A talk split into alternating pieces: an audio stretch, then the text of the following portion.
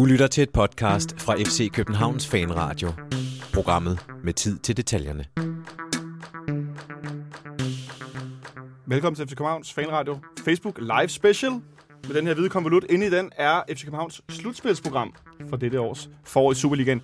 Mit navn er Jonathan Folker, og du ser med på den her specielle udsendelse fra vores lille studie ude på Amager hos Heartbeats. Vi kalder det Kahytten, når vi optager podcast derude. I dag har vi FC København med. Jeg har to gæster siddende herovre for mig. Nikolaj Ingemann, velkommen til dig. Tak skal du have. Og Benjamin Dane, velkommen til dig også. Mange tak. Øh, vi har lidt par minutter, inden vi øh, skal afsløre de 10 øh, mesterskabsslutspilskampe, må vi hellere kalde dem. Øh, og der er nogle forskellige ting, vi lige skal kort nå at vende. Øh, blandt andet, hvad for nogle ønsker I har, øh, hvis I har nogen til, hvem vi skal møde, hvornår. Sidste år var det jo en snak om, hvornår bliver vi mester. Bliver den kamp, bliver den kamp, og hvornår skal vi spille derby selvfølgelig to gange. Den her gang, der tænker jeg, at det er nogle lidt andre ting, det kommer til at handle om, men det er jo stadig interessant, hvornår vi skal spille de afgørende kampe.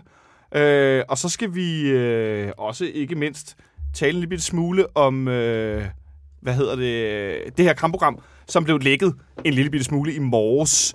Øh, der var næsten dømt lidt, øh, øh, det er breaking, hej hej hej, øh, som de fik sendt ud i går. Nikolaj, øh, prøv at forklare, hvad, hvad var det, der skete til det, det der kampprogram? Jamen, jeg sad og kiggede i min kalender, og så kunne jeg lige pludselig se, at øh, der var så med alle mulige kommende kampe inde i min øh, Google-kalender. Det kunne jeg jo se, det kom inden fra, øh, inden, inden fra DBU's app, hvor, som jeg abonnerer, hvor jeg abonnerer på, øh, på vores kampe. Så det endte simpelthen i din Google-kalender. Ja, det er min Google-kalender. Jeg skulle finde noget helt andet.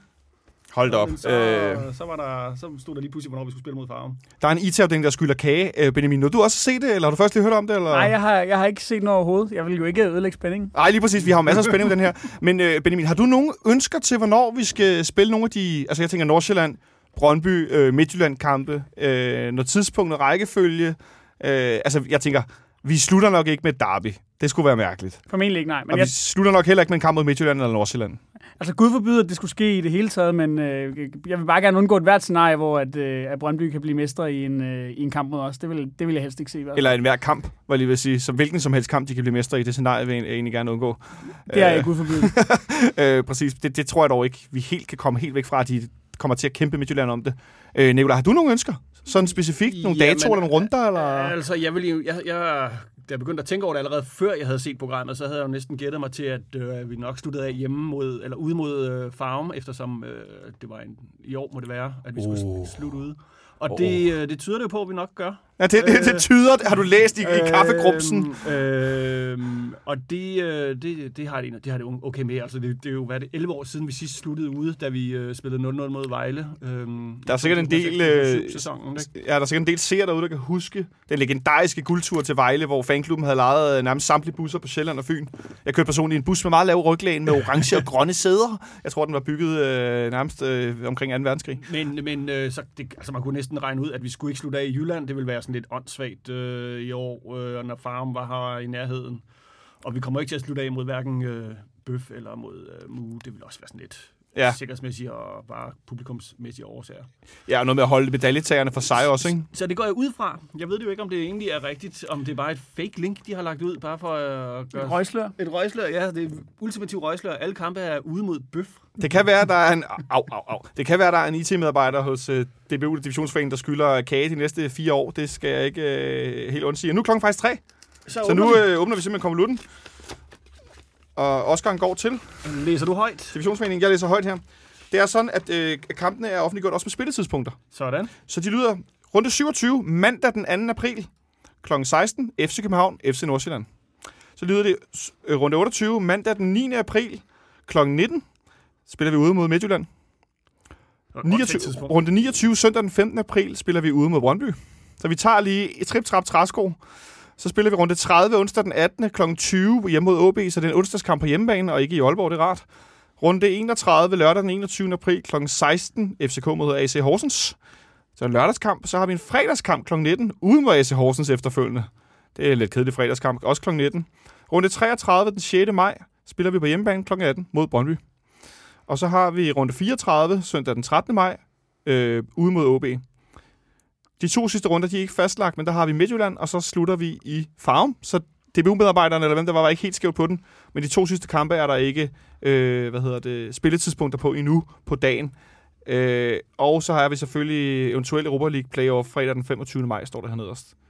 Hvad siger I umiddelbart til, vi starter Nordsjælland hjemme, Midtjylland ude, Brøndby ude? Det er da lidt af en, øh, en start, Benjamin.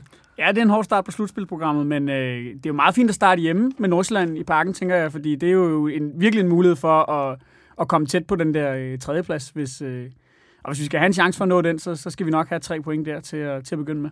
Hvad, hvad tror du, det betyder for det unge Nordsjælland-hold, øh, Nikolaj? Bare helt kort, hvis vi øh, starter med at, at vinde over dem på hjemmebane, så de kun har de her tre point. Så Forspring. knækker de forhåbentlig nakken. Og hvis de ikke gør det, så håber jeg, at vi gør det på dem. Øhm, det, det, er sgu, jo- det er sgu okay. Øhm, jeg gruer lidt mere, mere mod den næste mandagskamp der, det er øh, klokken 19 ude mod øh, Midtjylland, men øh, så taber vi den, det er så okay.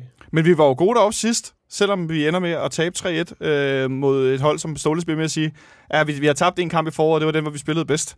Måske de første 25 minutter kan jeg godt give ham ret i, men, men, vi, men så er vi jo tilbage til, vi vil jo gerne have, at Midtjylland vinder foran Brøndby. Ja, altså, eller jeg vil helst, øh, vi vinder foran, men... Øh, Men er nu det ikke kan lade sig men gøre? Det er jo lidt, nu kan vi jo ikke lige se, hvordan øh, Bøffes program ser ud. Nej, vi mangler men, Brøndby som Midtjyllands program, selvfølgelig. Men, øh, men øh, det, er okay jo, altså. Det er okay. Jeg synes med, det er irriterende tidspunkt, mandag kl. 19. Og så har vi Brøndby fire runder øh, i, fjerde sidste runde, øh, og så har Mi- Midtjylland der til sidst. Altså, det, der, det er godt nok, øh, der er mange kampe, der er meget afgørende for Altså, rigtig mange ting. nok sige, den der fredag den 18. øh, 18. maj til mandag den 21. maj, det bliver en, øh, det bliver en hæftig weekend. Øh, jeg er glad for, at vi ikke også skal spille pokal. Eller det er jo faktisk ikke, men... Øh, Gud, det har jeg slet ikke lagt mærke til. Det er jo både fredag og mandag. Det er jo lige oven i hinanden. Ja. En, en weekend med fodbold. her til sidst. Øh, week of football.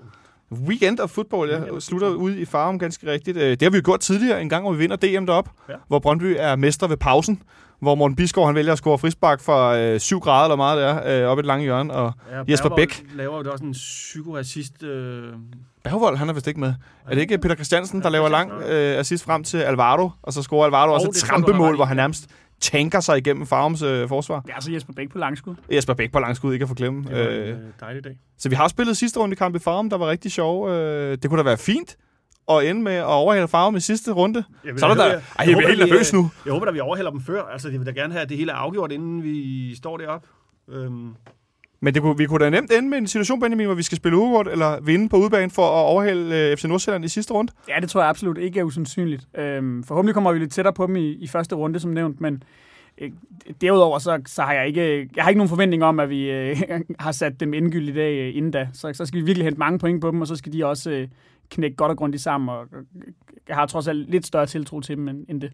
Vi har kun to hjemmebanekampe i træk på noget tidspunkt her i slutspillet mod OB om onsdagen, og så øh, lørdag tre dage efter mod Horsens. Det er vel meget rart, at, øh, at de to kampe, de ligger så, at på hjemmebane, de ligger så tæt på hinanden, eller omvendt, at det er hjemmebanekampe, som ligger så tæt på hinanden, for det der er også lidt af en, øh, lidt af en bed i forhold til, hvor, hvor dårligt kørende vi har været med midtugekampe her tidligere i sæsonen.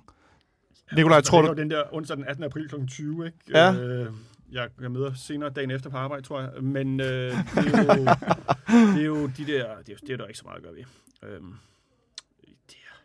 det er, hvad det er, altså. Men, det er jo, men Benjamin, vi skal vel også være gode nok til at spille kampe med så kort mellemrum. Det er jo det, vi skal, hvis vi skal spille europæisk. Så skal vi jo også spille midtugekampe hele tiden. Jo, jo, absolut. Øh, altså, og der er jo heller ikke nogen, vi, vi, vi, kan jo ikke, vi kan jo ikke lave om på det, vi kan jo ikke slette midtugekampene, så det er jo bare, altså, der skal vi jo bare være klar. altså, det er lige for alle. Altså, det er jo ikke sådan, at øh, der er nogle af de andre hold, der ligesom har en bedre fordel af det der end os. Der er jo, de fleste af de der hold skal jo faktisk spille, øh, spille pokal stadigvæk. Jo ikke? Øh, Der er jo tre runder tilbage i den. Inklusiv finalen, ikke? Så øh, med det her program en mente, øh, jeg, jeg må sige indrømme, jeg, jeg komme med en, øh, en lille stat-note. du har en stat bomb. Ja, fordi øh, nu, vi, vi har jo været godt nok forårets hold jo indtil videre, men når man kigger på, hvem vi har fået point med mod, øh, Ja. hvem vi skal spille mod nu, ikke, så Ja. er det jo, jeg tror det er samlet syv point, vi har fået. Mod, så- mod, mod top 6. Ja, det er det. Eller top, den re- resterende top 6 er det vel? Der er tre point mod Farum, nej, slå vold, tre point mod Midtjylland, øh, 0 point mod Bøf, to point mod AB og to point mod Horsens. Og så har vi jo tabt et kamp mod øh, Farum, ikke? Øhm, Ej, hvor blev jeg er- optimistisk for der er fremtiden. en, øh, der, er jo, øh, der, der er jo noget revanche øh, der. Øh, Men, men synes du ikke, øh, bare lige her til sidst, inden vi lukker ned for live-delen, synes du ikke, at det har båret præg af, trods alt, at vi er blevet bedre og bedre her i foråret, øh, en mente med, at vi nu skal møde de andre gode hold? I nogle aspekter, jo. Jo, men man kan sige, det vi, Ja. det vi jo mangler at bevise er jo, at, øh, at vi kan slå de hold, der ligger omkring og over os selv, og det får vi jo så rig mulighed for øh, at få prøvet af nu.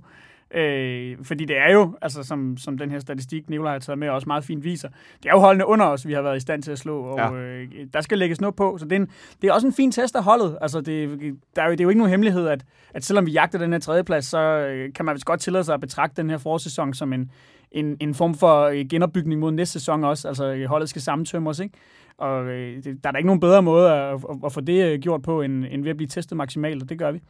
Er vi ude i, som afsluttet kommentar, at, at øh, en eventuel num- tredjeplads og kvalifikation til, til Europa League, at vi virkelig nærmest være en bonus, fordi det er egentlig ikke noget, vi kan tillade os at forvente lige nu?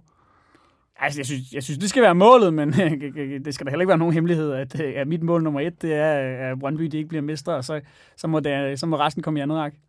Jeg er ikke langt fra at være meget, meget enig i den der betragtning om, at det vigtigste er, at Brøndby vinder det der mesterskab, fordi det har vi simpelthen ikke brug for på noget tidspunkt nogensinde. Så øh, med det i mente, så vil jeg sige uh, held og lykke derude med at komme ud og se nogle udebanekampe og nogle hjemmebanekampe selvfølgelig. Dejligt. Jeg glæder mig til øh, en masse fodbold her øh, de næste par måneder. Øh, det bliver interessant. Jeg glæder mig til at se, hvordan det går.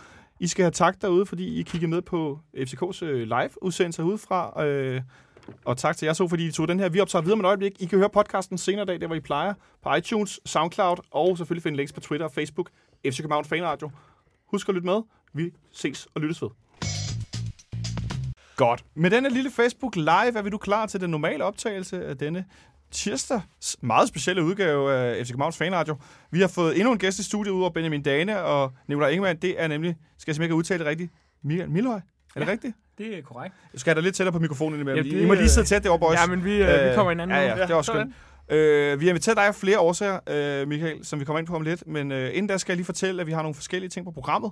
Øh, vi skal selvfølgelig tale om øh, weekendens sejr i Silkeborg. En, øh, en fornøjelig, øh, i hvert fald kamp, det, eller resultatet var. Så skal vi selvfølgelig øh, tale en lille smule mere om det her slutspilsprogram, vi lige har været med til at offentliggøre, i hvert fald for FC Københavns vedkommende. Og så er du nemlig kommet, Michael, fordi du arbejder jo til dagligt med hvad? Jamen, jeg er jo økonom. Du er simpelthen økonom. Ja. Og så er du i hvilken øh, sammenhæng, eller hvor sidder du henne? Hvad laver du? Jamen, jeg sidder i, i Danske Bank, hvor jeg sidder og analyserer udviklingen i, i verdensøkonomien. Så det er sådan på meget sådan et samfundsplan med sådan noget med, er der vækst i økonomien og, og den slags. Okay, så du er sådan rimelig meget ind i økonomi og regnskab og tal og sådan noget værk, som jeg for eksempel ikke er så god til. øh, men du sidder også her og har en fodboldtrøje på, Ja. og det er den her specielle FC København øh, B3 Hvorfor Ja. har du den på?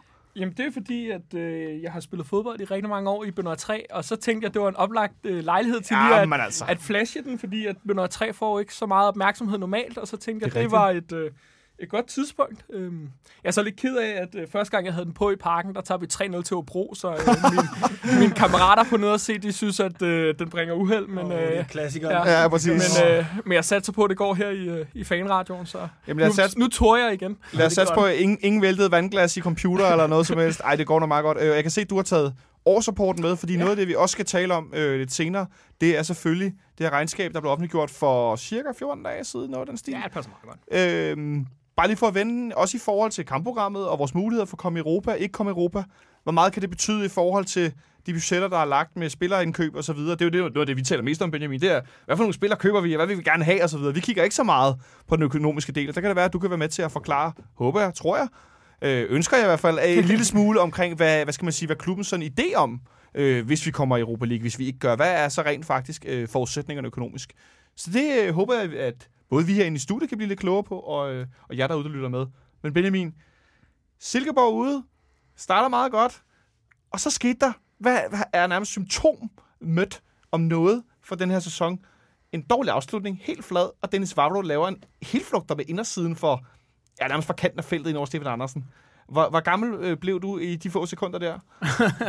Ja, det har, jeg, det har jeg ikke rigtig tal på, men det var, det var virkelig et freakmål. Jeg kan huske, at, at jeg, da jeg ser den første gang, da den bliver sparket, øhm, så synes jeg, at det ser ud som om, at Vavro han forsøger at, at blokere den, og jeg når egentlig at tænke, okay, ja, det er en fejl, og så skal han trække sig, men, men da jeg så får set den igen øh, i, i langsom gengivelse, faktisk først efter kampen, så kan jeg jo godt se, at, at, at han kan jo ikke gøre noget. Øh, han, han forsøger at fjerne sig så godt han kan, og, og lykkes han med det, jamen så går den afslutning jo forbi. Øh, og, og som jeg tror, at Stefan Andersen også var ude at sige efter kampen, jamen, altså, og havde han været lidt mere heldig, jamen, så havde den måske ramt overlæggeren, eller var gået over i stedet. ikke? eller Rapper Stefan, eller... Ja, ja. At det, er, det er et af den slags mål, man bare ikke kan gardere sig mod, men, men det forhindrer jo ikke en i at sidde og tænke, åh nej, nu skal vi i gang med endnu en af de her udbanekampe, og, og hvis man så sådan bare for at gå lidt op i, i, øh, i helikopteren, inden vi, inden vi diskuterer videre kampen, så må man jo bare sige, at, at, øh, at den måde, vi, øh, vi, vi ligesom kom igen i den her kamp og, og fik sat os solidt på det, øh, jamen så var det vel tæt på at være den, den bedste udebanekamp i sæsonen. Det er rigtigt, vi spillede i hvert fald rigtig godt. Nikolaj? Jamen, jeg vil lige sige, at der er faktisk en optakt op til målet, som øh, slog mig, hvor det nærmest så ud som om, altså allerede f- øh, da, da Silkeborg erobrer bolden, og de vender, ligesom, og Kvist han løber den forkerte vej, og, og jeg kan ikke huske, hvem der er, der lige, ligesom lykkes at vende på Kvist, men Sikker, han er, er også sat af og kommer i, i spurt. Der kunne, jeg, der kunne man godt se, at det der, det, der var noget, der ikke var afstemt, øh, og der fik jeg fandme dårlig, øh, dårligt i maven. Ja, der var noget helt galt på den der centrale der midtbane lige, der. Lige præcis der. Øh, vi spillede os op og alt det der, men, men, men jeg, jeg, jeg sad sgu nogle gange undervejs i den kamp og godt kunne se, at der var noget, der ikke var helt, øh, helt som det skulle være. Det var ikke helt godt. Jeg, jeg, jeg har undret mig meget over Michael øh, Rodic, som scorede den mål for Silkeborg. Han vil Randers ikke have. Uh, han har gjort det rimelig godt for Silkeborg her i foråret. Uh, altså, han er vel nærmest faktisk deres forårs topscorer. Uh, altså, nu, jeg tænker, et, et, bare sådan, altså, når man kigger på Randers. Ja, du scorer vores gode ven Baskim et fuldstændig blindende hat i weekend. Og Ja, ja, en stor kado til det. Til ham, altså wow. Det var øh, det ene mål var nærmest bedre end det andet, ikke? Uh, men så, så henter de sådan en spiller. Uh, det er vel egentlig meget godt set af Silkeborg, de erstatter Robert, Robert Skov med en, en så dygtig spiller. Ja, altså jeg synes, han gør det ganske udmærket. Jeg synes så, det var lidt optimistisk skudt udefra, men det endte jo selvfølgelig øh, meget lykkeligt. Øh, man kan så sige, at Silkeborg har måske nogle, nogle andre problemer, men, men der er der nogle individuelle spillere, der, der kan lidt øh, på, på egen hånd. Øh, og det var det her vel et, et udtryk for, men, men som, som hold synes jeg sådan samstemt ikke, at, at Silkeborg voldede os de, de store problemer. Jeg mener jo også, at, at har noget øh, Champions League-erfaring fra, fra Malmø. Ah, Øh, så er ikke han, helt er jo ueffen. ikke, øh, han er ikke helt uden... Øh, han- han har i hvert fald bevist før, at øh, han har evner på et eller andet niveau i hvert fald. Så, så ja, man kan da godt undre sig over, at det ikke lykkedes bedre for ham i Randers, men, men jeg tror også, at, at, altså betingelserne for at, at præstere i, i Randers indtil videre den her sæson, er jo, har jo militært ikke været gode. Altså, øh, Skulle du nærmest være bygget øh, som Superman, eller hvad jeg skulle sige? Altså, du tænk, hvad de ikke skal gå igennem, også uden for banen, og, og mentalt ruste sig imod, bare for at kunne fungere, ikke? Jamen, og vi har jo, vi har jo selv fulgt, fulgt med på nærmeste hånd alle sammen, øh, hvor, øh, hvor galt det har været, ikke? Så, øh, så, så han er jo nok bare kommet et sted hen, hvor øh, der er lidt mere ro på bagsmækken, og, øh, og lidt bedre mulighed for at præstere, og, så- og så er det jo naturligt nok, at man, at man måske i højere grad ser, hvad det er, han rent faktisk kan. Øh, han har også en anden situation i, i anden halvleg, hvor han øh, får sat først Fischer, og så øh, Bøjlesen, der er lidt passiv, og får sparket fra en, fra en skarp vinkel ind på Stefan Andersen, hvor man kan sige, at, at var den parering øh, øh, ikke endt direkte hos Vavro, der kunne sparke den ud til Jørgens Bak, jamen så kunne de jo godt have lavet et mål der. De kunne godt have skåret nogle flere mål, øh, men efter vi kommer bagud, der får vi presset dem øh, en hel del. I første halvleg, Nikolaj, øh, der noterer jeg, at vi løber offside ni gange. Ja, det passer meget godt. Øh, De har, de har jo ikke noget at komme med. Altså, vi sidder det- Til tider så ser det nærmest ud, som om vi bare sådan løber og leger lidt nede i deres angreb. Øh, Det er jo det ene angreb efter det andet, som de fleste løber så ud i sandet. Men, øh, men øh, vi sidder jo fuldstændig på kampen. Jeg kan se, at vi har seks afslutninger øh, efter de 20. minut i første halvleg, hvor vi så øh, scorer på den ene af dem. Men hver gang vi har hjørnespark, så ser det ud som om Silkeborg, de er ved at, at skide bukserne. Det, det, det er nærmest som om, de ikke har trænet, øh, trænet hjørnespark. Jo. Altså, det, øh, det ser helt vanvittigt ud. Og udlægningen kommer jo også efter en dødbold nærmest. Ikke? Ja, så får øh, Michael Lyfner scoret, Benjamin, på hvad der ligner en endnu detalje. En, en bold til helt til bagerste stolpe, som sikker hætter tilbage.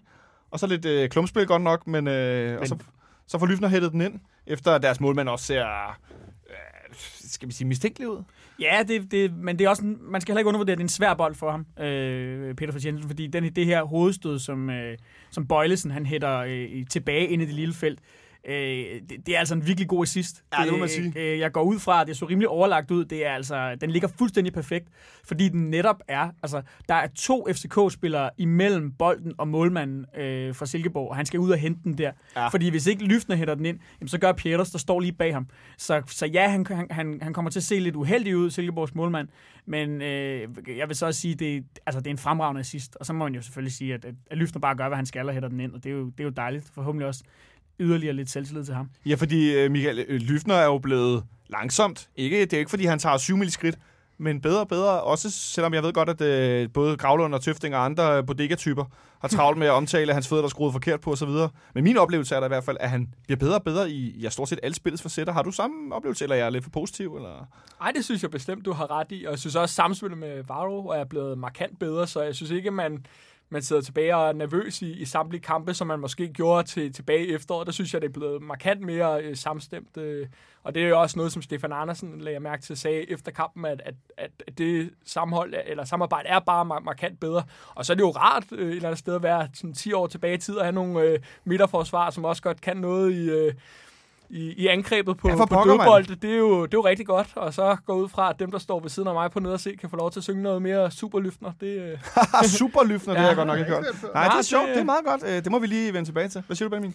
Jamen, det er jo ikke andet end at, end at øh, selvfølgelig har Lyftner løftet sig. Det blev næsten lidt for sådan... Men, øh, Og du mener, han kunne heller komme lavere ned? Nej, men, men, men pointen er jo, at vi kan jo stadigvæk se, at i det her spil med bolden, jamen der er der bare nogle, nogle gigantiske mangler. Øh, og, og, altså, hvis jeg var ham, så ville jeg nok øh, øh, slippe bolden til nærmeste mand hver gang, fordi det ser ud som om, det går lidt bedre, fordi det er jo stadigvæk de her, han gør det også et par gange mod Silkeborg, når han skal øh, tage de her raids frem i banen, og halvvejs går i panik, og ikke ved, hvad han skal, altså, hvor han skal sende bolden hen, og den ender ud over sidelinjen, eller får spillet en, øh, en, en, en lang bold op øh, mod en angriber, som overhovedet ikke har nogen adresse. Øh, altså, det bliver bare ikke, det er ikke ri- rigtig godt, og det bliver formentlig heller ikke rigtig godt, så han skal jo ikke føre bolden frem. Nej. Øhm, det, det går lidt bedre for Vavro, synes jeg.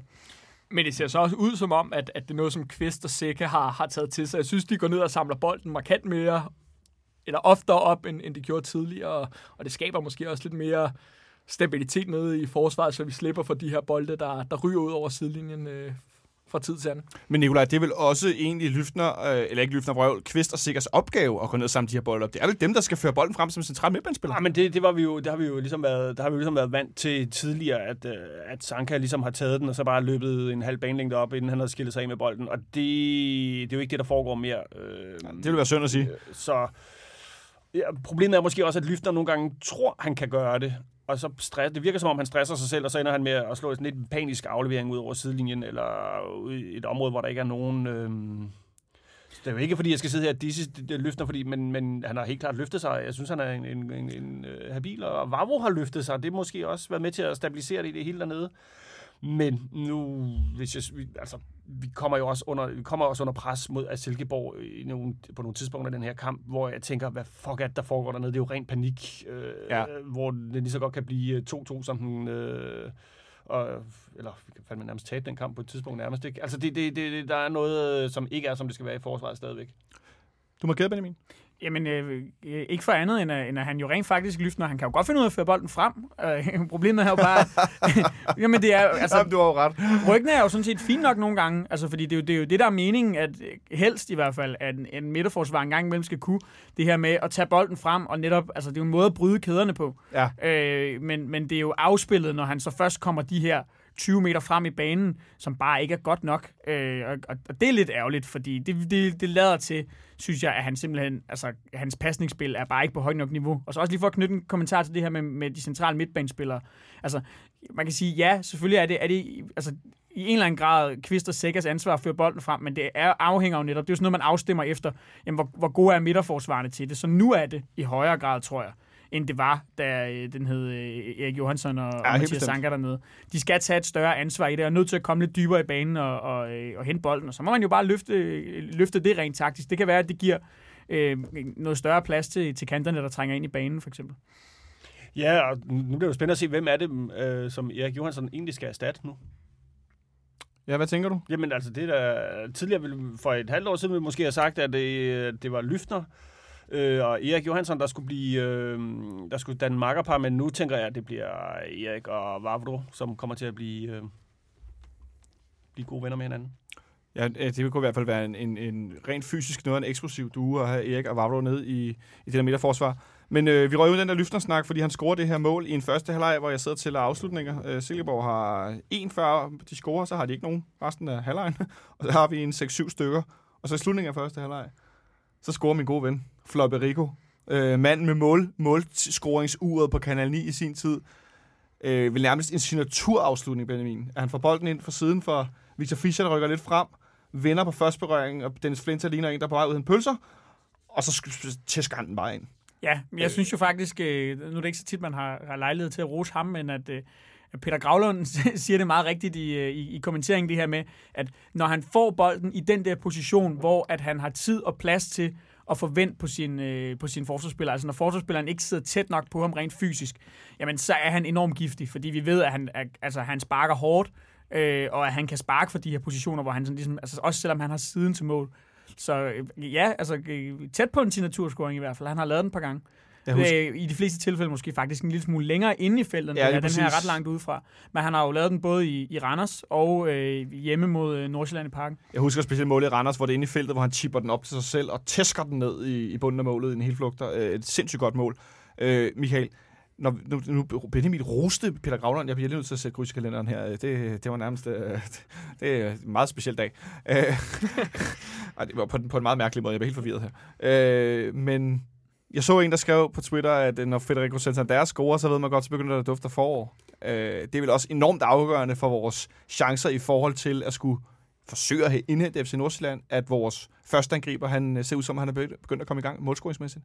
Jamen helt klart. Han er jo en af vores øh, bedste spillere, synes jeg, og, og han kan noget, de, de, de andre ikke kan. Altså, da han scorer, tænker jeg jo sådan set ikke, at, at situationen er så farlig, og så lige pludselig så blaffer han bare til den, og så er der mål, ikke? Og det er jo det, han kan. Han kan, han kan afgøre kampe, han kan vinde kampe, og når han ligesom kommer ind i en stime, så siger historien jo, at, at, at så bliver den med. Og, og det tror jeg bliver ret afgørende for, om vi kan hente Nordsjælland. Ja, og så siger historien også, at når Federico Santander scorer, så taber vi ikke.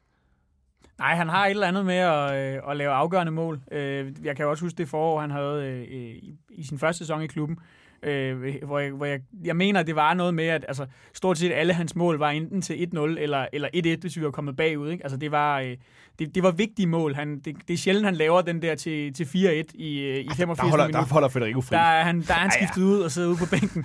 Øh, hjem. ja, men altså, det man så kan sige, det er, det er jo, det er jo det er super fedt, at han er kommet i gang med målscoringer, og faktisk allerede op på, på, på seks scoringer nu i Superligaen, selvom at han har siddet ude så længe. Det er jo imponerende. Det jeg stadig synes, vi mangler at se lidt fra ham, det er, at han helt løfter sig til det her spillemæssige niveau, som vi faktisk så øh, særligt i første halvleg i, i Herning. Øh, nærmest hans første kamp fra start, tror jeg det var, efter at han var, han var kommet tilbage fra skade, hvor han jo var altså, helt op på det her topniveau, hvor, Ah, vi ja. har, hvor vi har set ham, når han var allerbedst.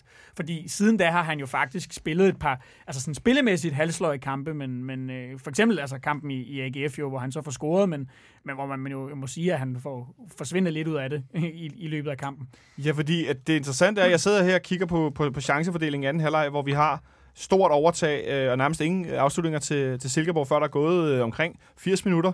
Øh, og der står øh, Rasmus Falk på en af dem, så står der øh, Victor Fischer på en anden, der får en redning, og Victor Fischer igen på frispark.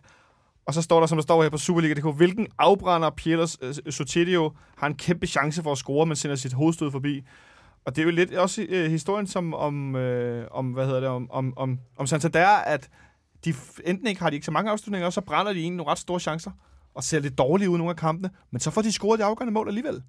Øh, og det vil også øh, et eller andet sted en angriberstyrke, at man så, når man ikke er så god, jamen så får man gjort det, man er med for, det er at score de der mål. Det vil også det, der løfter os i de her situationer. Det synes jeg bestemt. Altså, jeg er meget enig med Benjamin i, at uh, Santander ikke har, har spillet sådan særlig godt, og øh, sådan, de sidste par kampe, jeg synes, Silkeborg var, var lidt bedre, men, men det er jo i, til syvende og sidst målene, som, som angriberne bliver målt på, og der synes jeg, at Santander jo rent faktisk laver nogle rigtig, rigtig afgørende mål, og også positivt er det jo, at, at Sotirio jo sådan set også scorer en del mål. Jeg ved godt, han lavede nogle, nogle fæle afbrænder, nogle dårlige øh, indlæg på tværs af feltet. Ja, men, det skal jeg lige love for. Ja, men, men ikke desto mindre får han jo rent faktisk scoret nogle, nogle mål stadigvæk, og, og, og det er jo enormt positivt. øh, Specielt nu måske, når, når man kan sige, at vores øh, fløjspillere ikke får scoret lige så meget, som, som de bør. Og her tænker jeg nok især på, på Falk, hvor slutproduktet jo, jo stadigvæk mangler lidt desværre. Hvis, hvis han først får styr på det, så bliver vi jo ekstremt farlige. Ja, det må man sige. Benjamin? Jamen, det var bare, nu for at vende tilbage til kommentatorparet en gang til, så slog det mig faktisk lidt.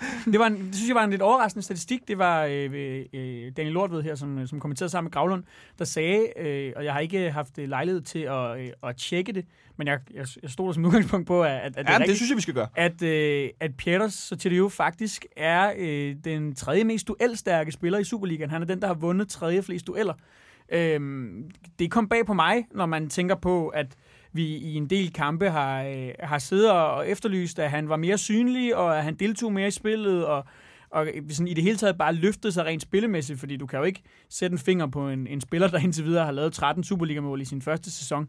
Øh, det er spillemæssigt, vi har savnet noget.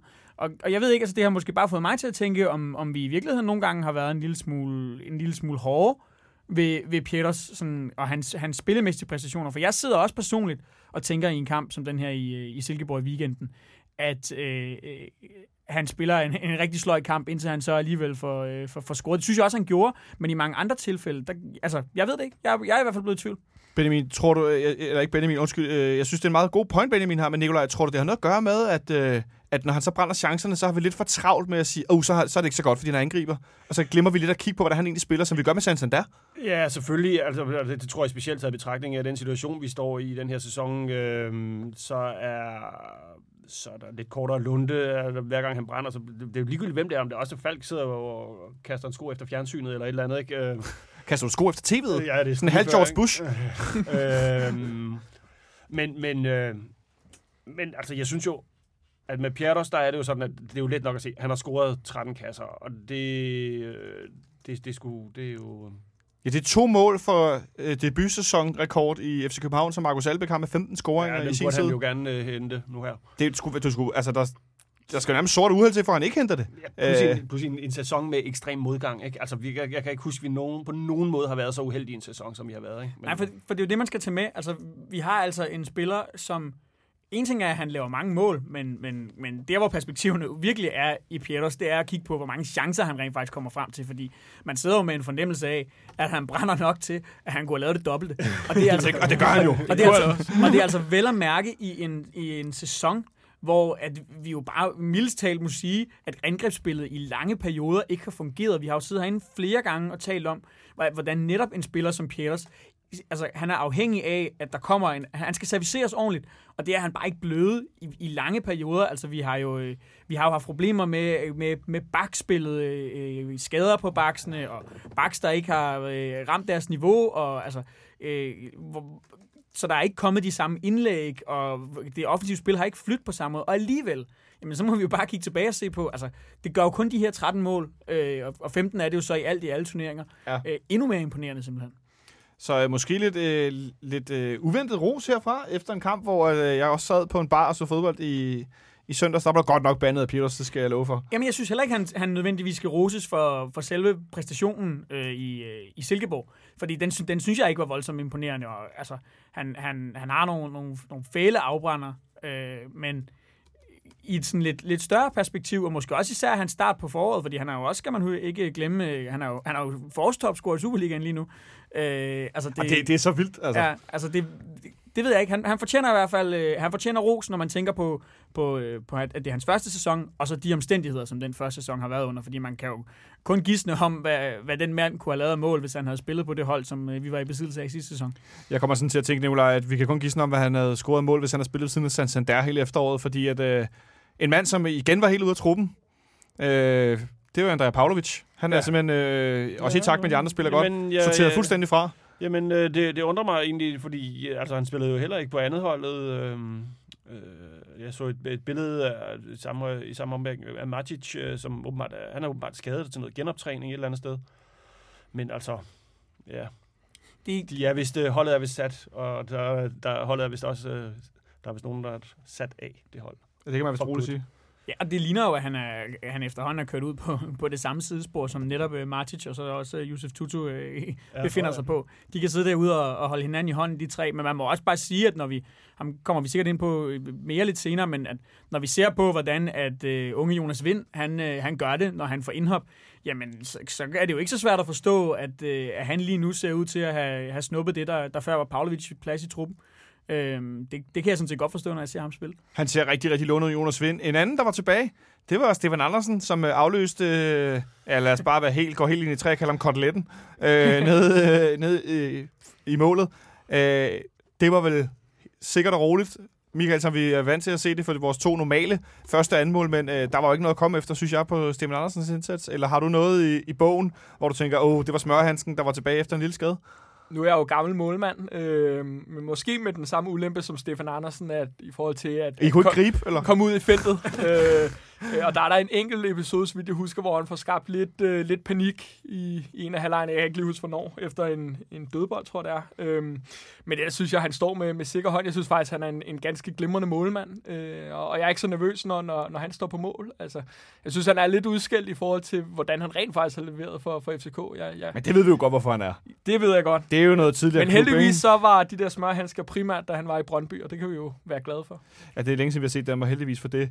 Øh, så det, det, som jeg var inde på tidligere, jeg tror også, det var med til at skabe lidt mere ro i forsvaret, og Stefan var tilbage selvfølgelig, og øh, Laszlo var helt sorteret fra, og Kim Christensen var reservemålmand. Øh, må ikke lige han får en øh, pause efter den der vanvidsdebut mod øh, Helsingør.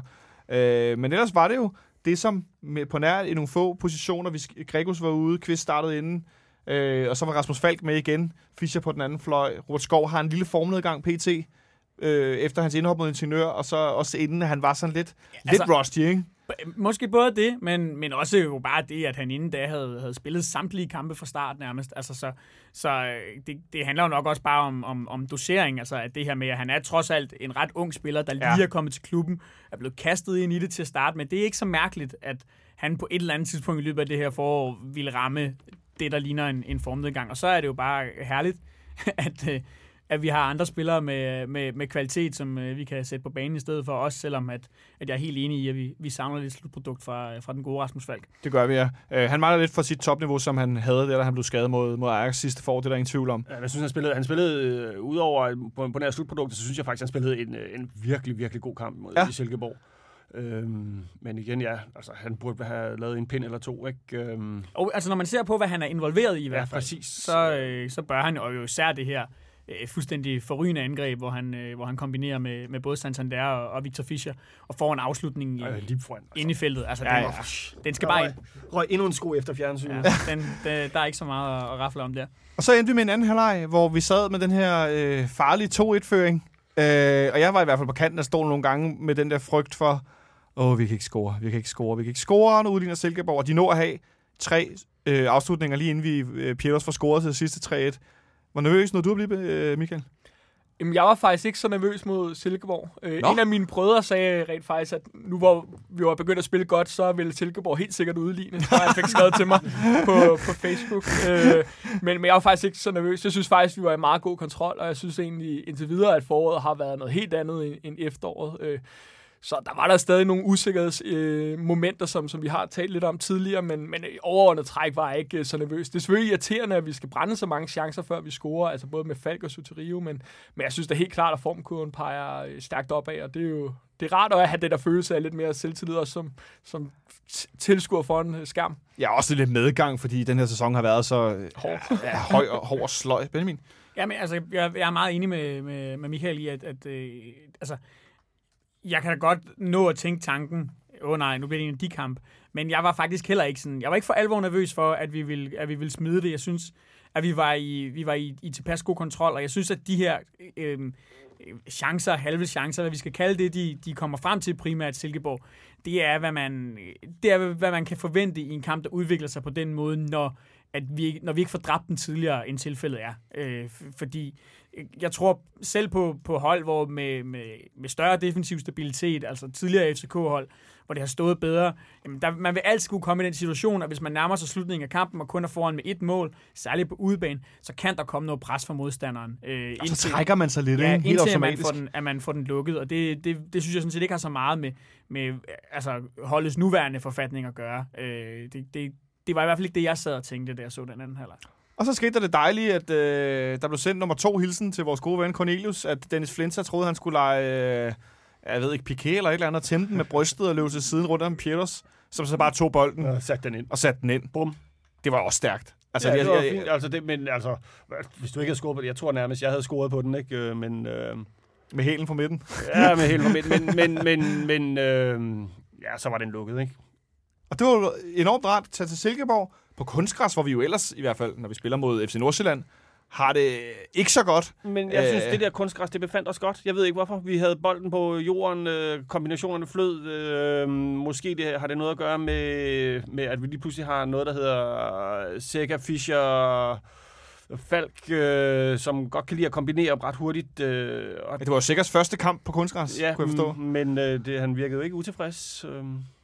Altså, øh, man må også sige, at det hører med til, til den historie, øh, at Silkeborg jo er et hold, som, som sætter os øh, altså, markant mindre under pres på den her bane, Uha, ja. end, end FC Nordsjælland formår. Altså, det man kan sige, de, jeg synes jo faktisk, at Silkeborg måske altså, forsømmer, og, og, jeg, og jeg, ved ikke, jeg, ved, jeg ved jo ikke, hvad deres gameplan har været, men jeg synes jo, at de forsømmer her kommer et hold, som de ved, i hvert fald i Farum, har haft store problemer på det her kunstgræs, som jeg kunne forstå bliver leveret af, af samme virksomhed på de, Okay, det var jeg ikke klar over. på de to stadions, ja. Så, så det kan ikke have været, fordi at den bane har været så voldsomt meget anderledes. Selvom jeg tror, at Peter Ankersen var ude og, og, og, og, og sige, at, at Silkeborg var bedre. Det skal jeg så ikke kunne. Den er også nyere, Det- så ja, man ikke, der er noget det, der. Det skal jeg ikke kunne vurdere, men i hvert fald, man har et hold her, som øh, vi ved, der er nogle lidt tunge gutter nede bagved, som tidligere har haft problemer. Vi ved, at øh, også en spiller som øh, William Kvist måske heller ikke øh, øh, altså, befinder sig optimalt på kunstgræs. Det var et meget diplomatisk udtryk. Altså, jeg, jeg, jeg forstår måske heller ikke helt, at de ikke sætter sig under mere pres, men, men, men jeg er da glad for det, og måske evnede de bare heller ikke mere, for det var vidderligt ikke noget imponerende Silkeborg-hold. Nej, for jeg skulle at sige, måske evne de virkelig ikke at sætte os under det pres, som Peter Sørensen formodentlig ønskede, øh, når nu vi kom derover og godt nok har spillet bedre, men har været usikre alligevel. Øh, skal vi forsøge at kåre en, øh, en man of the match, Nikolaj? Vil du øh, lægge for? Falk, tror jeg faktisk, jeg ender med. Ja. Det tror jeg. Jeg synes, han spillede en, et bra kamp. Øhm, han var, hver gang han havde bolden, så skete der noget. Øhm, ja, men det, det kunne sgu også godt have været Fischer, eller... Det, det, ja, men jeg går med en Falk. Mm? Rasmus Falk, hvad siger du, Michael?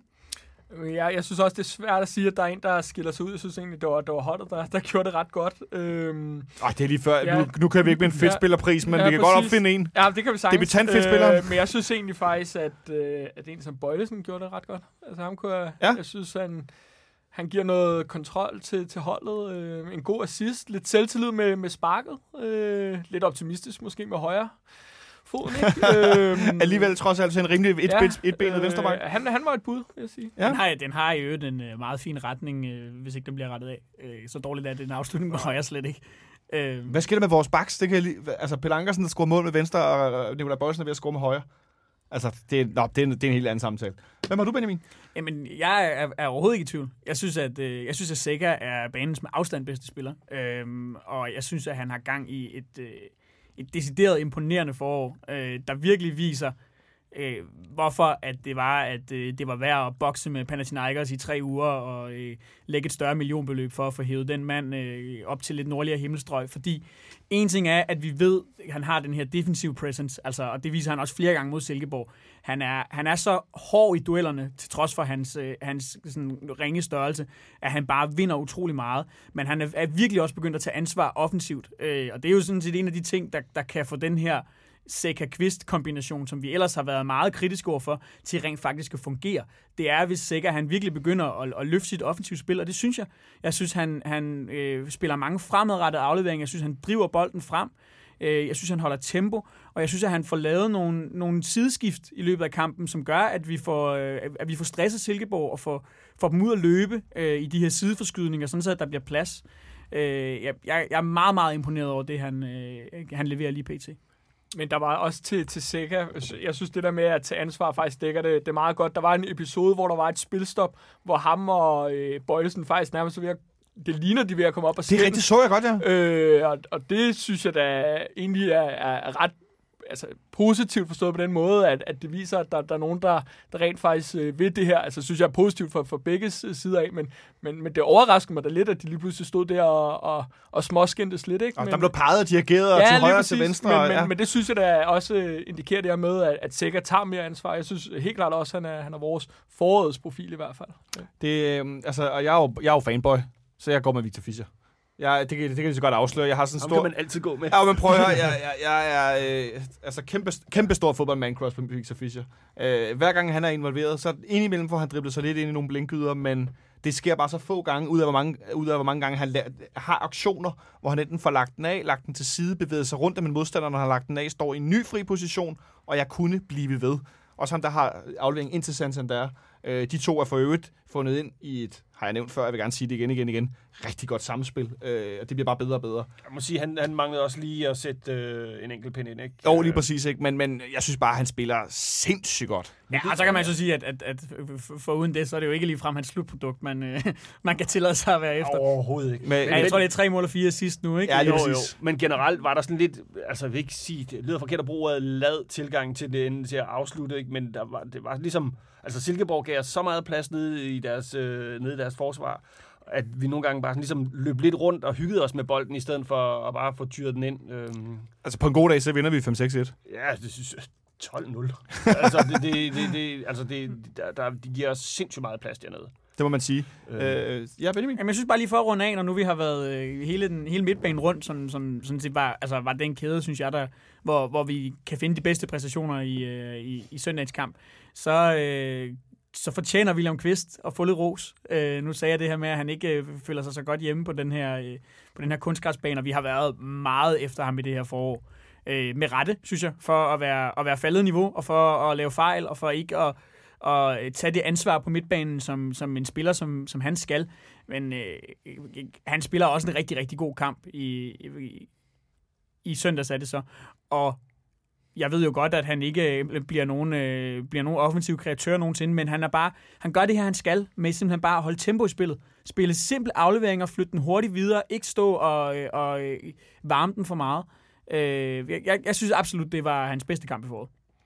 Så øh, en række rigtig gode præstationer øh, mod Silkeborg på udebane, som øh, i, efter det her forårs grundspil, efter, efter de her sidste syv kampe, øh, efterlader os med øh, seks sejre og et nederlag, med en målscore på 17-8, 2,57 point i snit.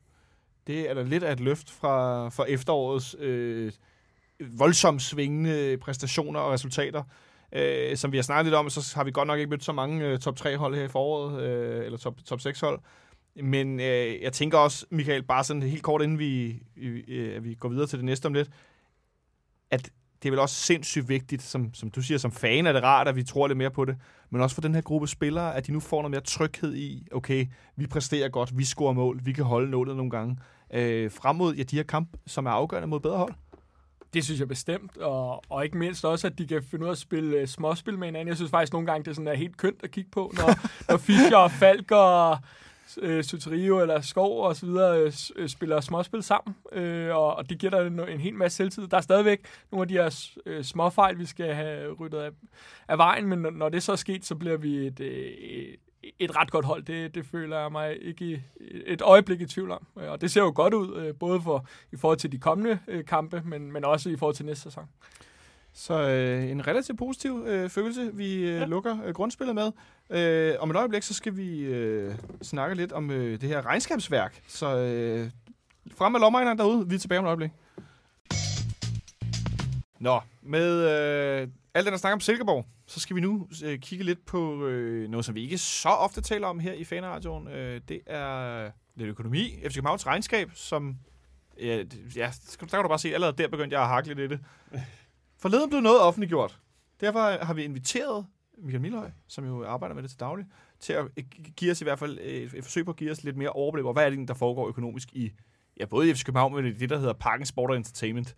PSE, som Brøndby-fansene ynder at kalde os. I er ikke en klub, I er et firma. Ja, goddag, man skaft. Hils, Jan Bæk Andersen.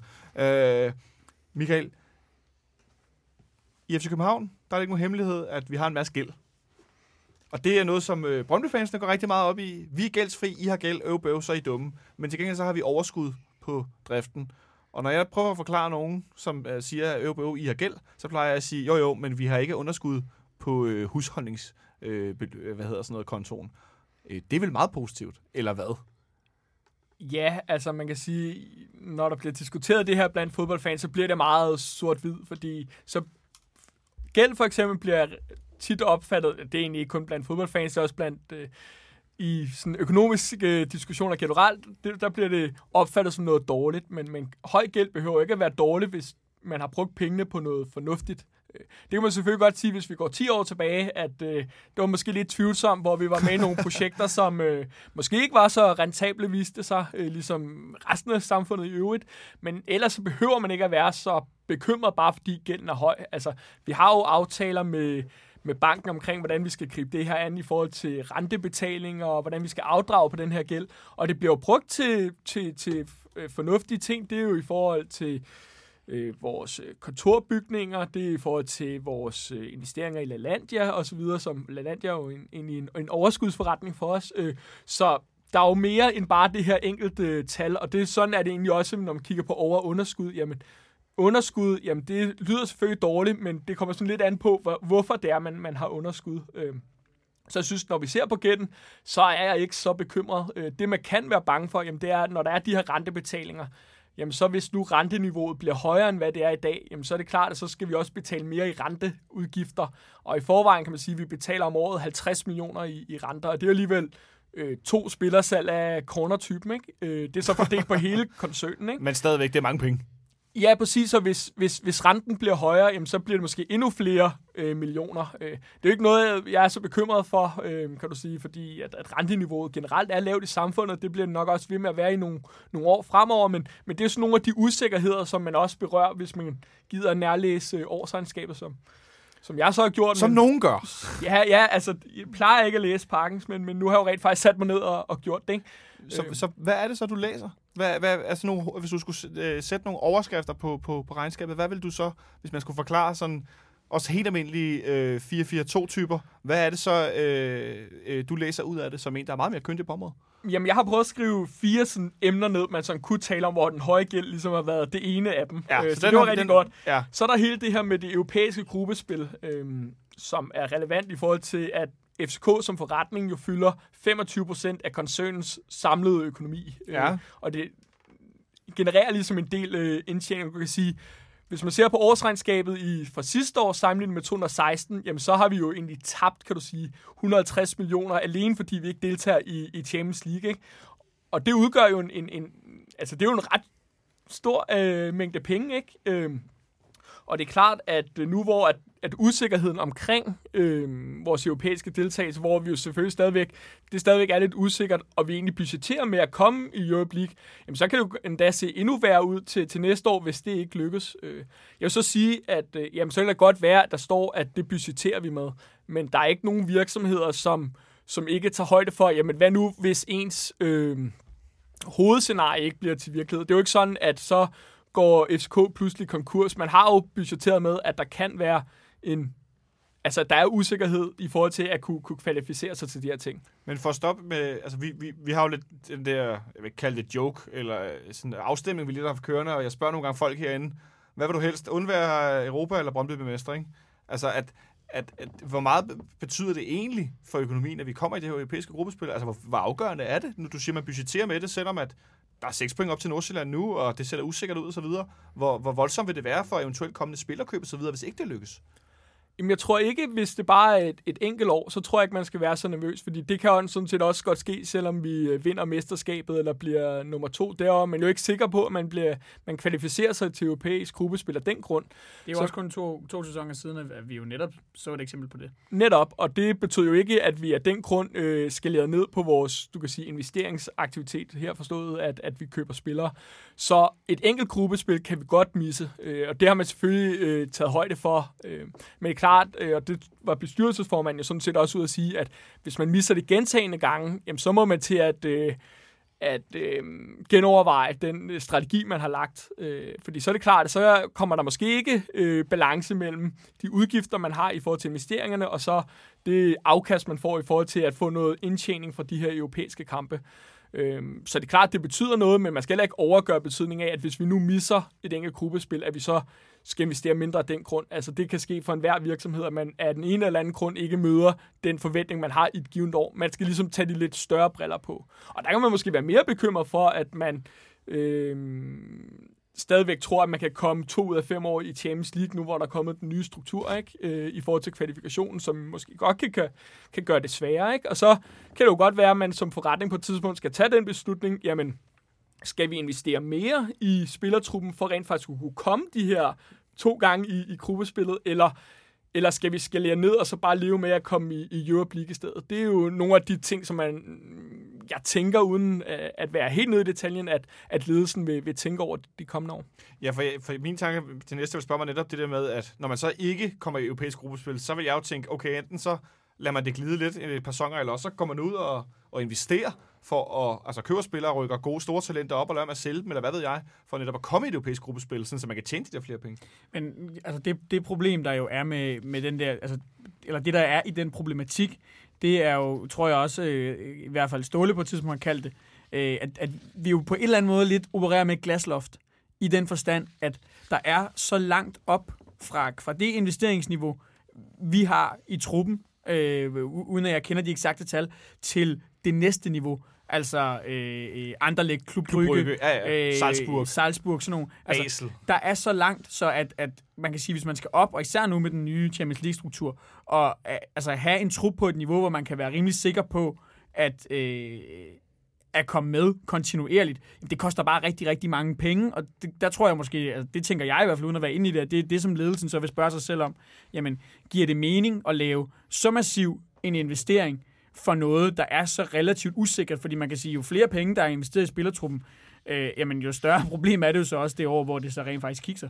Ja, det ville også noget, som... Øh, det er også det, var det interessante, at Ståle Sobakken står med store dele af ansvaret nu øh, med Nils Christian Holmstrøm som sparringspartner i, i bestyrelsen. Det var nogle overskrifter. Du havde flere overskrifter, ikke? Jo, øh, så er der for eksempel det med, at vi kunne kigge på, det er jo en anden ting, man typisk hører, det er jo noget med Fitness.dk eller LaLandia. Øh, og der kan man jo sige, at øh, vi har jo en virksomhed, hvor at øh, FCK klarer sig egentlig ganske okay. Øh, så er du LaLandia, som klarer sig rigtig, rigtig godt, og egentlig leverer et ret stort overskud, som jo i princippet, hvis man vil, kan, kan bruges på, på fodboldforretningen. Var, Og så, det, var det 90 millioner i år eller sådan noget? 90 millioner, ja. Ja. ja. Øh, og så er du så... Shit, der bliver tisset meget i pus. Nej, undskyld mig. Ja, det gør der. Øh, og, og man har jo en forventning om, hvis man kigger i regnskabet, at det er så stor en succes, at man jo gerne vil øh, lave et nyt Lalandia et sted i Danmark, og måske endda også i Sverige. Ja, var det noget med, at de vil... De, jeg har da, synes jeg, da, jeg har læst eller hørt om i, i Skåne et sted, at de vil bygge Ja. noget, noget vandland. Ja, øh, det, det er et godt bud. Øh, og det er jo noget, man tjener ret godt på, fordi det er jo bare øh, meget populært. Øhm, og så er det så vores Fitness.dk, som jo er, er smertensbarnet, ikke? Øh, der klarer sig rigtig, rigtig dårligt. Øh, og hvor man jo er i gang med en genopretningsplan i forhold til at få det her op at køre igen. Så kan man så diskutere, om det er for at skabe et overskud, eller om det er for at gøre det lækre til at kunne sælge fra øh, ved lejlighed. Det, det står nok hen i det uvisse, men, men man skal nok ikke være overrasket, hvis det på et tidspunkt bliver, bliver til et salg. Øhm, man kan sige, når man tænker virksomhed, kan man ligesom lave virksomheder på to måder. Den ene, det er, at man siger, øh, jamen vi skal fokusere på det, vi er rigtig gode til. Det kunne være at være en fodboldforretning. Ja. Det er sådan noget, som Mærsk for eksempel har gjort, da de solgte deres ejerskab af supermarkeder fra, og, og Mærsk flyselskabet sagde, at vi er en shippingvirksomhed. Øhm, det er jo en mulighed, eller også så kan man gøre noget andet. Det er, at man kan sige, jamen vi vil gerne sådan øh, sprede vores risiko. Der er så stor usikkerhed på, om vi kommer i europæisk gruppespil for eksempel. Jamen, vi har brug for en, et andet ben, der ligesom kan generere et, en fast indtjening. Og der er LaLandia jo et godt eksempel på, at, at det er jo ligesom den strategi, vi har lagt, at vi skal ligesom have noget til at supplere fodboldforretningen, så der i hvert fald er noget lidt mere konstant øh, positiv indtjening, øh, som, som koncernen kan have, selv hvis fodboldbenet måske en enkelt sæson eller to ikke klarer sig som, som forventet. Og jeg får lyst til at lave sådan nogle dårlige jokes med ben, der får stuet ankel på fodboldbenet eller sådan noget. Det, det, det, det, det de dårlige vildigheder står i kø.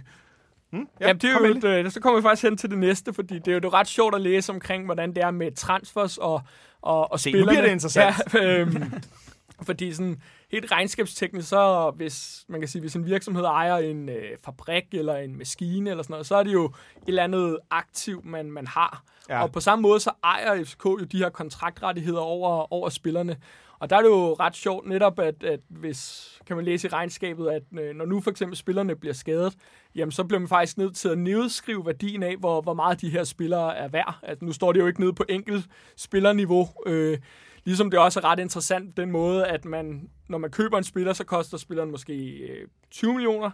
Øh, men, men vi ved, at når kontrakten udløber om fem år, jamen, så er spilleren nul værd. Øh, hvordan man sådan afskriver værdien sådan regn, regnskabsteknisk øh, øh, i forhold til at sige, hvor, hvor, hvad er værdien af vores øh, samlede spillertrup. Og der er det jo egentlig ret interessant, at, at ifølge den måde at tænke på, jamen der ejer vi simpelthen spiller for 206 millioner kroner. Øhm, og det er en del mere, end vi gjorde øh, i 2016, og det kan måske godt, hvor vi kun har spillere for 150 millioner kroner. Og det kan måske godt undre en lidt, Ja, når man sige, tænker, vores spillertrup er jo dårligere nu, end den var i, i 2016, ikke?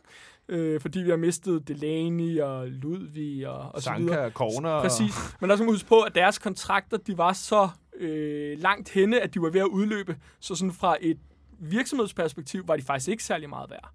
Øh, og der er vores nye trup, hvor vi har købt nye spillere, det er jo med, du kan sige, i 2017 fik vi jo Martic, vi fik øh, Lyftene, vi fik Varo. Øh, jamen, de er markant mere værd, fordi de er så kort henne i deres kontrakt, at man ligesom siger, at værdien er lige så meget, som man, man købte dem til stort set. Interessant, øh, fordi jeg tænker lidt, at så er det vel ret positivt, at man ender med at få så mange penge for nogle spillere, hvis kontrakter vil løbe ud, som vi gjorde med flere af de her spillere. Øh, så det sådan rent kontraktmæssigt øh, faktisk giver en masse penge i kassen. Det er da... Ja, jeg sidder bare og tænker, det sgu da meget godt. Godt Vi købmandskab. skal på måske også kigge på noget transfer, ikke? Jo, jo, jo, nu lige bladrer præcis. jeg, altså det, det er selvfølgelig meget Jeg dårligt. sidder, det jeg ser, skal, Dårligt skal radio, det her. at Michael, øh, han har sådan et, Ja. ja. en printet årsrapport med så mange øh, post-it, som man skulle tro, det var en øh, historiebog for universitetet. Ja, øh, der er også mange noter. Øh, det, det er meget kedeligt. Altså min, øh, Men det sjove er jo med de her transfer og spillere specielt. Altså man kan sige, at, at det der jo er, er ret fedt, det er jo, at, at vi er jo blevet en, øh, en, en, en sælgende klub, og vi tjener egentlig ret godt på transfers, ikke? Altså vi, i 2016, der solgte vi spillere for knap 79 millioner, ikke? Ja. Øh, og i 2017 var det knap 118 millioner. Øh, og når vi så kun køber spillere for det, der svarer til 20 millioner i, i, i 2016 og 35 millioner i, i, i, øh, 17. i 17, ja, så, Det er jo, det er jo nogle, altså Benjamin, det er jo nogle ret store overskud på transfer. Ja, det må man sige. Øhm, Så kan man altid tale om, hvordan det så er gået sportsligt, efter vi har lavet de store overskud. Men, men jeg tænker lidt, at det sådan rent købmandsmæssigt er det vel ret positivt, at vi kan generere, når vi nu har, eller hvad skal man sige, Ståle har gjort meget ud af at sige, at vi er blevet en sælgende klub. Ja, absolut. Altså, man, man kan sige, jeg tror altid, jeg vil have det sådan fra et, et fanperspektiv, at jeg kunne jo allerhelst godt tænke mig, at vi, øh, at vi beholdte øh, vores bedste spillere, fordi øh, at vi sælger den ene for 50 millioner, eller den anden for 25 millioner, eller den tredje for 30 millioner, det bliver jeg jo ikke rigere af. og jeg bliver tværtimod kun, mit, mit fodboldhold bliver spillemæssigt fattigere. Åh, og oh, det er en god formulering. og, det, er det, og det er det eneste, jeg kan mærke. Øh, så, så, så ja, det er da positivt, men, men omvendt vil jeg da hellere have tjent de færre penge, og så have et bedre fodboldhold nu. Selvom, og, og- men altså, jeg er jo heller ikke dummere, end at jeg godt ved, at realiteterne jo øh, øh altså, øh, tilsiger, at vi skal sælge nogle spillere, og at det også er positivt, når vi gør det, fordi det også betyder noget for, for tiltrækningskraften, at de andre spillere, det har vi også talt om før, men jamen, når vi skal rekruttere en spiller, så kan vi sige, prøv at se ham der, han kom til Premier League, ham der, han kom til Bundesligaen, kom her, øh, hvad hedder det, hver i tre år, og så, så sørger vi for, at, at det samme sker for dig.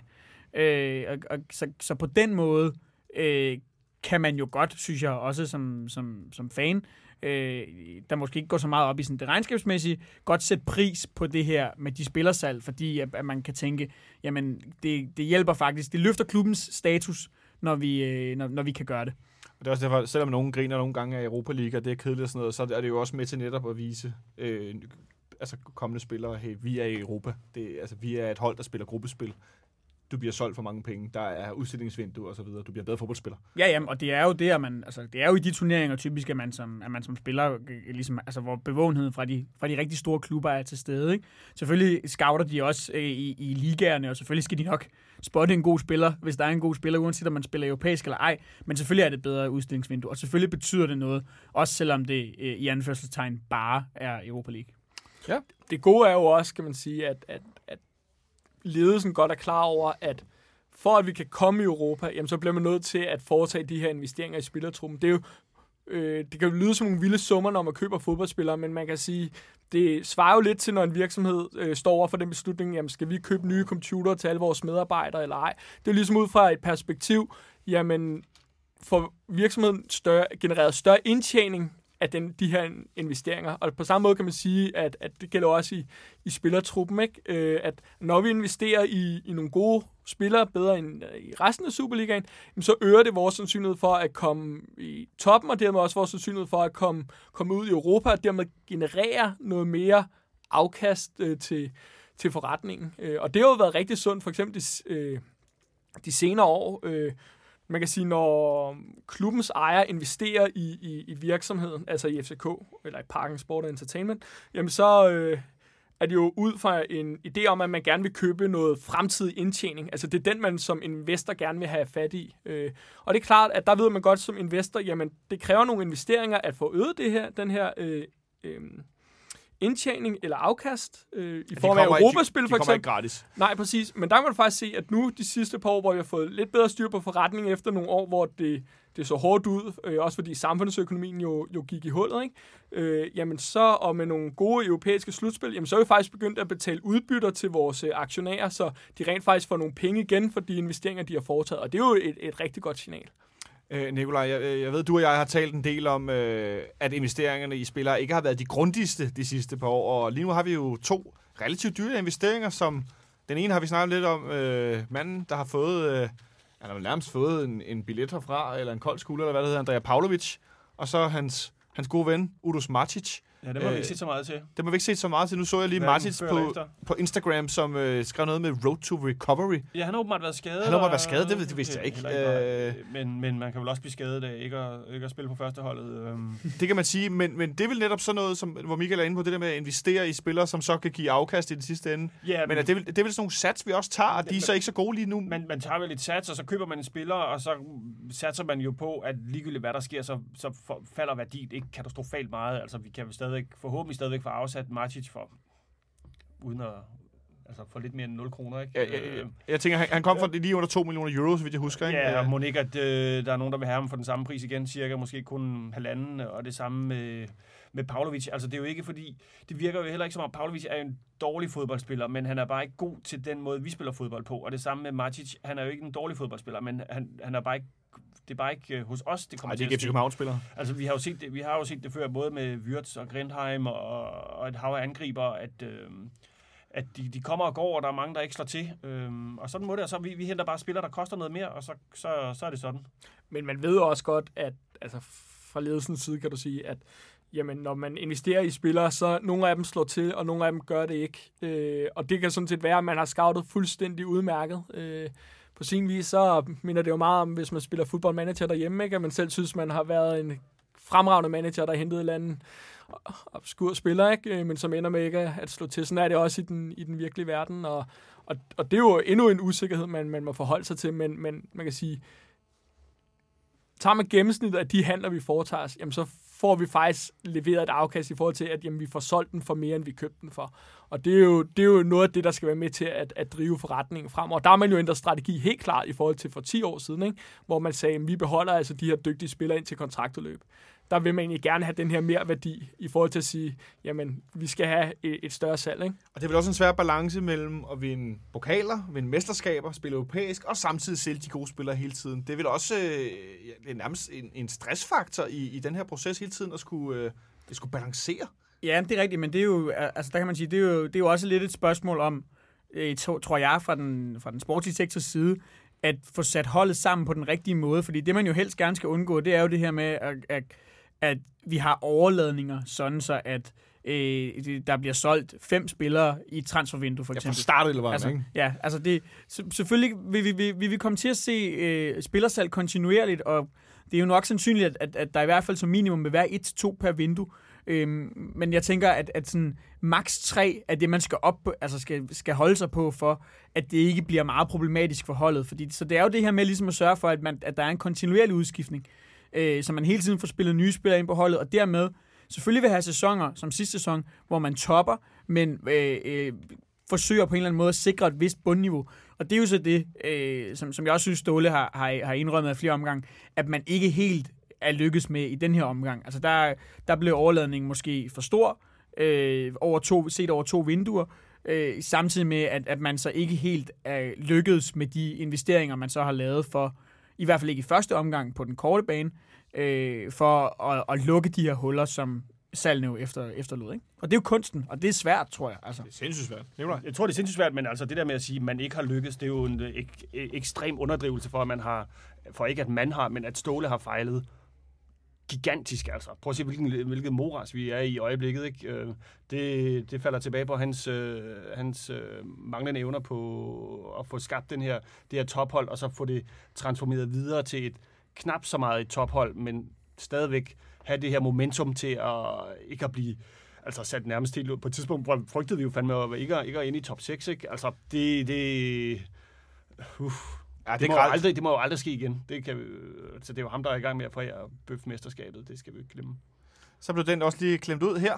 Øh, har, du, har du flere øh, interessante noter for, for det der regnskab i forhold til, at vi jo laver overskud, og nogle af spillerne går for nogle ret gode penge, øh, men at Altså, jeg tænker lige så meget, jeg ved også, at som vi, som vi snakkede om, der er mange fans, der diskuterer det derude, specielt med de uværskede ude for motorvejssammenflætningen. Øh, men det, hvad, altså, hvad, hvad, hvad kan dynamittet være at give videre? Jamen, altså, hvis man skal tage nogle sådan andre interessante ting, så er det måske for det første, øh, er det nok ret positivt, øh, synes jeg personligt, at man har en ledelse, der prøver, altså i parken, at, at holde sig uden om det sportslige. Der er jo faktisk de steder ud at sige, at det er de ikke forstand på. Øh, og det lader de, der lader de ståle om, og det tror jeg er, er ret nødvendigt. Der er, man kan sige, fodboldklubber adskiller sig generelt fra andre typer virksomheder, fordi deres, øh, direktører typisk, eller formand godt kan lide at blande sig i ting, de ikke nødvendigvis har så tænker meget forstand på. Randers, eller hvor er vi henne? Jeg tænker øh, på mange forskellige fodboldklubber. Det er der faktisk rigtig mange, der er. Øh, og, og der er det egentlig og det er et problem, fordi at man kan sige, når det med ledelsen og med aktionærer og den slags, der er det nok bedst, at man holder følelser, altså klubfølelser ud af det, og så lader fans om, om, om den slags, så at, at økonomien egentlig øh, kører der ud af. Øh, men hvis man skal have nogle sådan lidt, lidt fun facts måske, øh, lige kort, ja. øh, så kan det jo være, at, at hvis man ser på sådan noget som sponsorer, og hvor meget vi har af det, så er det jo sådan noget 100 millioner. Det er alligevel en, roligt. en chat penge, ikke? Og det, øh, det er vel primært fra Telia, øh, Carlsberg, Unibet, de store øh, billedsponsor ja. videre, ikke? Jeg skal ikke lige sige, om der er, der er nogen, jeg har glemt. DFDS nede ja. på familietribunen. Det er, nogle, det, er nogle, det er nogle, det er ret øh, hæftigt beløb. Så har vi sådan noget som, at øh, de her øh, salg af øl og um, dagens retter og den slags, og hvor meget vi genererer det, ikke? der har vi alligevel et salg på, på 22 millioner om året. Øh, altså i, i matchday-indtægter simpelthen? Jamen, det er så, det, det, du adskiller det ikke fra koncerterne, så er der ja, også okay, koncerter okay. med, ikke? Ja. Men, øh, og det er sådan et beløb, der egentlig er ret fast om, om, om året. Øh, det samme kan du sige om merchandise-indtægter. Der har vi salg for ja, lige knap 16 millioner kroner. Øh, og de her ting ligger faktisk ikke særlig uændret fra, 17, eller fra 16 til 17. Det eneste, der rigtig ligger øh, ændret, jamen, det er det her med entré, tv og præmieindtægter, hvor vi alligevel er faldet med ja, 150 millioner alene fordi vi ikke kommer i Champions League. Ikke? Men det er da meget interessant, at uh, sådan noget med merchandise-salg og så videre, det ikke er gået ned, efter vi har solgt øh, 4-5 meget, meget populære spillere. Jeg tænker på Altså, de der, de der, det vi kalder shirters, de der spillere, som sælger trøjer. Altså ligesom Victor Fischer, der nu er kommet til. Jeg har da allerede set en del nummer 7 trøje i pakken. Øh, det var hurtigt derby, han forsvandt for den. Ja. Øh, det var sådan en overnight bump, så var det Victor Fischer, ja. der var på. Ikke? Altså, at, at, jeg kan da huske, at vi tidligere har talt om, at vi både på banen, men også uden for banen har savnet de her stjernespillere, som tiltrækker folk og får folk til at købe en trøje, men det lyder da på, på Michael som om, at det måske ikke er så meget tilfælde alligevel. Det er da ret imponerende. Ja, men altså, det, det er jo så også, så kan man sige, at det er i virkeligheden et, et tegn på, at øh, det måske i virkeligheden ikke betyder så meget nødvendigvis. Altså, øh, jeg er da sikker på, at Victor Fischer har øh, solgt øh, øh rigtig mange trøjer, men det vil da overraske mig voldsomt meget, hvis vi lige pludselig har solgt øh, merchandise for 20 millioner i 2018, når vi kigger i den næste regnskab. øh, bare fordi, at Victor Fischer er kommet til. Jeg er ikke i tvivl om, at selvfølgelig betyder det noget, øh, også rent kommercielt, at have nogle, øh, nogle trækplaster, altså have nogle store navne, som folk gerne vil komme ind og se, som folk gerne vil have bag på deres trøje og de her ting. Men jeg tror heller ikke, man skal overgøre betydningen. Altså, øh, det, det var måske noget andet, hvis vi hentede Messi, ikke? Bevar, så tror jeg nok, vi skulle øh, snakke om den der rentegæld og så videre. Øh, ja. ja. Øh, men men øh, det, og det lyder også godt, at vi stadigvæk øh, æder sindssygt mange kolde parkdogs og får drukket øl og så videre, men, men de der koncerter genererer, genererer selvfølgelig også en del penge i den sammenhæng. Er der ellers øh, flere fun facts?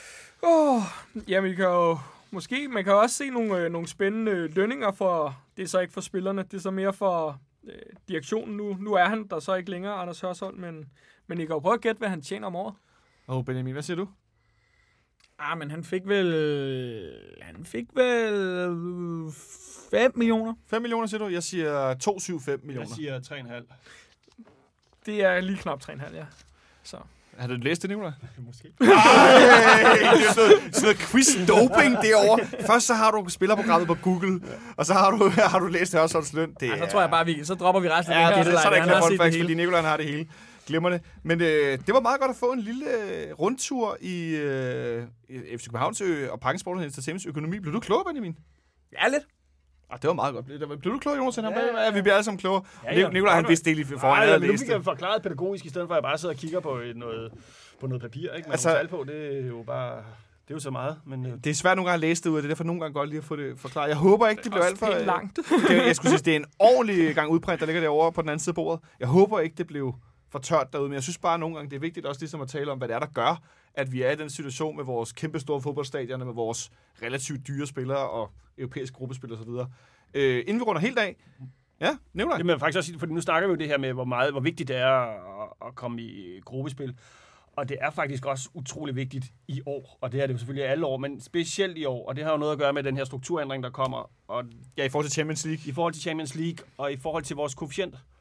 Fordi vi har jo et forholdsvis ret god koefficient i øjeblikket, og den, hvis vi mister point næste år, hvis vi faktisk bare får en 0, så risikerer vi både, både at blive overhalet, og vi risikerer faktisk at sætte det momentum, vi har i øjeblikket, fuldstændig over styr, for der er altså også nogle klubber over os, som vi, hvis vi laver en god kampagne næste år, kommer til at hælde ind på, og det er altså sådan nogle klubber som Salzburg og, og forholdsvis store navne. Øhm, så, så det... Godt, vi skal i Europa med andre ord. Vi, vi skal i Europa med andre år, fordi det kommer til at have voldsom betydning, om, om i hvert fald om to år. Øhm, På længere sigt. på længere sigt, så Ja. ja. det, det kan være et uh, gigantisk fuck-up, der er ved at ske. Men lad os bare sige, at det ikke kommer til at ske. Øh, noget andet, der kommer til at ske, det er, at der er landskamp på torsdag mod Panama. Hvad siger du til det, Benjamin? Nyklassikeren. Nyklassikeren Danmark-Panama på Brøndby Stadion på en torsdag. Det er du helt vild med, ikke? Jeg ved ikke, hvordan sådan lyden af at trække på skuldrene, den, den,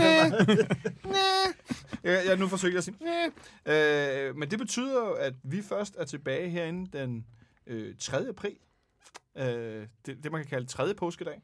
Øh, efter vi har spillet hjemme mod FC Nordsjælland. Fordi vi har en masse spillere, der er i landskamps øh, lejre rundt omkring. William Kvist, Nikolaj Bøjelsen og Victor Fischer igen udtaget til, til, til det danske landshold. Robert Skov er i Østrig med U21-landsholdet. Mads Rorslev, Carlo Holse, Jonas Vind er med U19. De skal spille øh, i Silkeborg mod Bosnien-Herzegovina.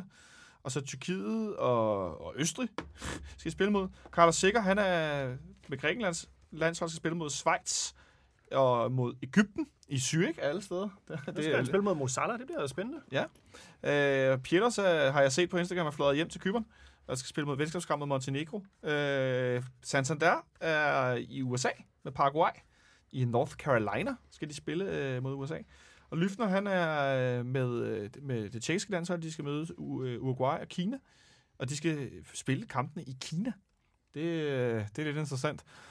Gregos han er udtaget til det slovakiske landshold, der møder de forenede arabiske emirater i Kings Cup-turneringen i Bangkok. Den har Danmark været tidligere med, har de ikke? Og jeg, jeg er ret sikker på, at vi har vundet den. Ja, ikke? Er dengang ikke- det var i, det King Fat Cup. Ja, det var King Fat Cup i, på stadion med guldvandhaner og så videre i Saudi-Arabien i sin tid. Med Michael Laudrup og Peter Rasmussen fra Aalborg. Ja, var det Ja. ikke også der, det legendariske straffespark bliver brændt med vilje og sådan noget. Der er noget fair play, og jeg ved ikke hvad. Og noget mærke noget. Og så ikke mindst Dennis Vavro er udtaget til U21-landsholdet for øh, Slovakiet. Dennis Vavro, som jeg tidligere fik et link fra en lytter, om at Dennis Vavro hvis nok var blevet kåret til årets U21-spiller i, i, øh, i Slovakiet. Yep. Men det var på noget Google Translate, så jeg var ikke helt sikker på, det, der stod. Men han, han vandt en pris, jo. han vandt en pris. For et eller øh, andet. Og tillykke til, til den store, stærke mand, Dennis, for at vinde den her pris, hvad det end var. For jeg håber, det var noget fedt. Øh, så derfor er vi først tilbage på den anden side af påske. Øh, derfor tænkte jeg også, at vi godt lige kunne snakke lidt til højre venstre med regnskabet. Så øh, jeg håber, at I, I får en god påske derude, og øh, så vender vi tilbage efter den her kamp, og så ses vi selvfølgelig anden påskedag i parken mod FC Nordsjælland. Øh, I skal have rigtig mange tak, fordi I kiggede forbi. Tak til dig, Nicolaj, fordi du var forbi med et statbomb. Tak, tak. Tak til dig, Michael, fordi du kommer og gjorde os klogere på regnskabet. Det, Selv tak. det får du helt sikkert lov til en anden gang. Og tak til dig, Benjamin. Tak til Jonas for teknikken, og så tak til jer derude, der også kiggede med på Facebook og så videre. Vi holder en lang påskeferie, og så lyttes vi ved på den anden side. Ha' det så godt så længe.